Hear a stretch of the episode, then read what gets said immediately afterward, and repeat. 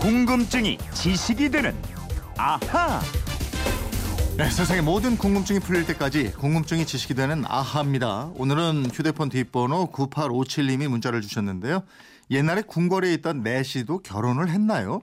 내시에 대해서 알려주세요. 이러셨습니다.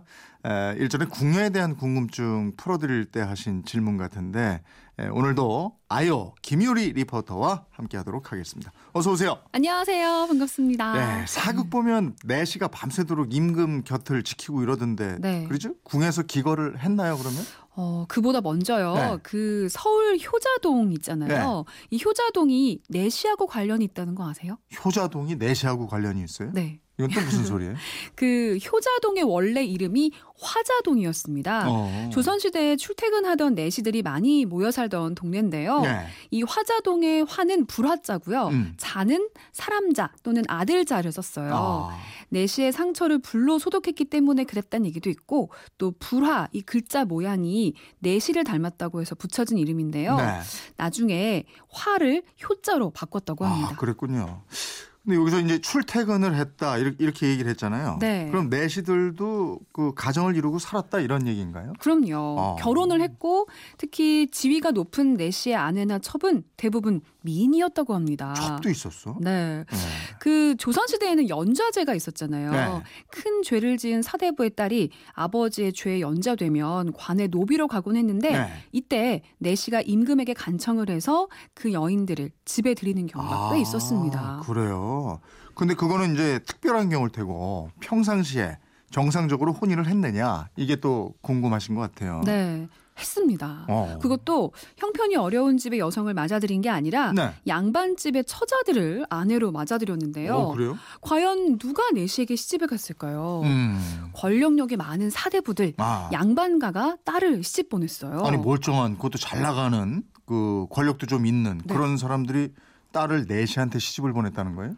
그 내시가 어떤 사람들이에요? 바로 왕을 가까이 가장 가까이 모시는 사람이잖아요. 그렇죠. 그래서 궁 내부에서 돌아가는 사정을 가장 많이 알고 있고 네. 또 지근거리 거리에서 모시는 왕에게 드리는 말 한마디가 아주 중요했습니다. 네. 예를 들어서 뭐 아무개가 능력이 좋다 뭐 이런 말 한마디만 해주면 출세로 이어지는 보증서나 다름이 없었던 거죠. 그럴 수도 있겠죠. 그렇긴 하겠어요. 워낙에 가까이 있고 많은 시간을 같이 보내고 이러니까. 그렇죠. 그래서 아무리 환관이라고 해도 사대부들이 함부로 대하지 못했다고 하는데요. 네.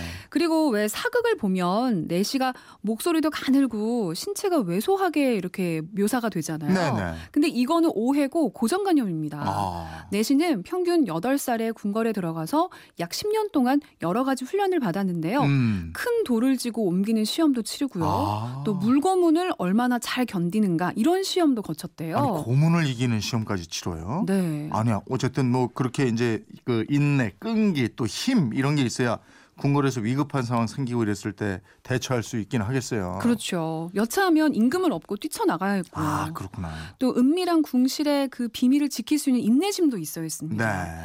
그리고 왕의 명을 전달하는 시험도 쳤는데요. 네. 들은 내용을 토시 하나 빠뜨리지 않고 말이나 글로 다른 사람에게 전달하는 시험이었습니다. 아. 이런 시험에 합격을 해야만 정식 환관으로 인정을 받아서 부서에 배속됐고요. 예. 그리고 또 시시때때로 논어, 맹자 같은 사서로 시험을 볼 만큼 학식도 있어야 했어요. 야, 어떻게 보면 문물을 겸비해야 된다 이런 얘기인데. 네. 근데 사극에서는 왜 전하 뭐 이런 식으로 하는 거예요? 내 마마 이런 식으로 예. 그렇게 그려지잖아요. 네.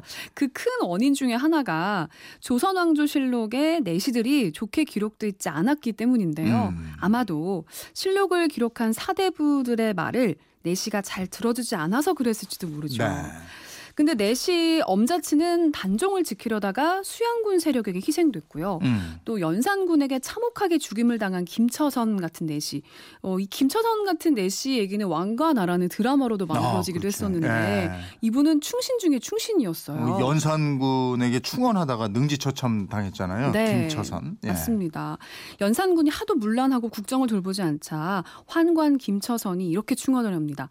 이 늙은 신이 네 분의 임금을 섬겼는데 전하처럼 문란한 왕은 보질 못했습니다. 아. 임금 자리에 오래 있지 못할 것 같아 원통합니다. 하. 예, 이러자 연산군이 활로 쏘아 죽이고 예. 또 사지를 찢고 그래도 분이 안 풀리자 조상의 묘를 파헤치기까지 야, 했습니다. 김처선이 이렇게 얘기한 거는 자신이 그렇게 될 줄 알면서도 죽음을 무릅쓰고 충원한 거잖아요. 그렇죠. 근데 방금 이제 환관이라고 그랬는데 내시하고 환관 이게 같은 말인가요? 어떻게 되는 거? 그 흔히 같이 쓰는데요. 엄밀히 따지면 다른 말입니다. 음. 환관은 고대 중국을 비롯해서 로마, 인도, 이집트 또 유럽의 각 나라에서도 존재했고 우리나라는 신라 흥덕왕 때 기록이 처음 나오는데요. 네. 고려 초까지만 해도 내시는 몸에 문제가 없는 왕을 가까이서 모신 엘리트 문관이었습니다. 음, 지금으로 말하면 이제 비서의 역할. 말 그대로 내신 거죠. 가까이서 그렇죠. 모시는. 예. 네.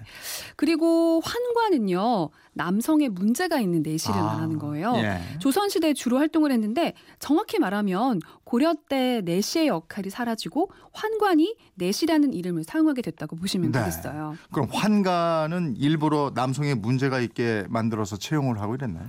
그 중국 같은 경우는 환관이 세 종류가 있습니다. 첫째가 전쟁 포로들. 건장하고 다소 온순한 포로들을 강제로 환관으로 만들었고요. 네. 그리고 두 번째는 부모의 요청으로 어려서 몸에 상처를 내고 음. 환관의 길로 들어선 사람들. 네. 그리고 또 세 번째는 죄를 지어서 궁형을 당한 사람들인데요. 어. 중국의 유명한 역사책 사기를 지은 사마천 있잖아요. 예. 사마천이 궁형을 당하고 이 책을 완성시킨 인물이에요. 어. 그럼 우리나라에서는 어떻게 했어요? 조선 시대에는 중국 같은 궁형이 없었습니다. 네. 효를 중시했기 때문에 씨를 말리는 궁형을 도입하지 않았고 음. 또 스스로 멀쩡한 자기 몸에 상처를 내는 자궁도 금지했어요. 네. 하지만 내시가 대를 잇기 위해서 들였던 양자라든가 특별한 경우에만 예외적으로 허용을 했는데 음. 이것도 국가가 관리했고요. 그 기술자를 엄공이라고 했습니다. 근데 그렇게 해도 환관을 다 충당을 할 수가 있었나요? 그 조선시대의 환관은 많아야 300명 정도로 수가 많지는 않았는데요. 네. 어렸을 때 개한테 물려서 불구가 된 사람들이 꽤 있었습니다. 음, 이런 얘기도 들었어요. 예, 예. 이들이 환관으로 지원을 해서 궁궐의 법도나 생활을 배우고 내시의 길로 접어들었던 거죠. 그랬군요. 9857님 덕분에 또 이렇게 환관, 내시에 대해서 잘 알게 됐습니다. 선물 네. 보내드리겠고요. 이번 저는 궁금증, 호기심 생길 때는 어떡합니까?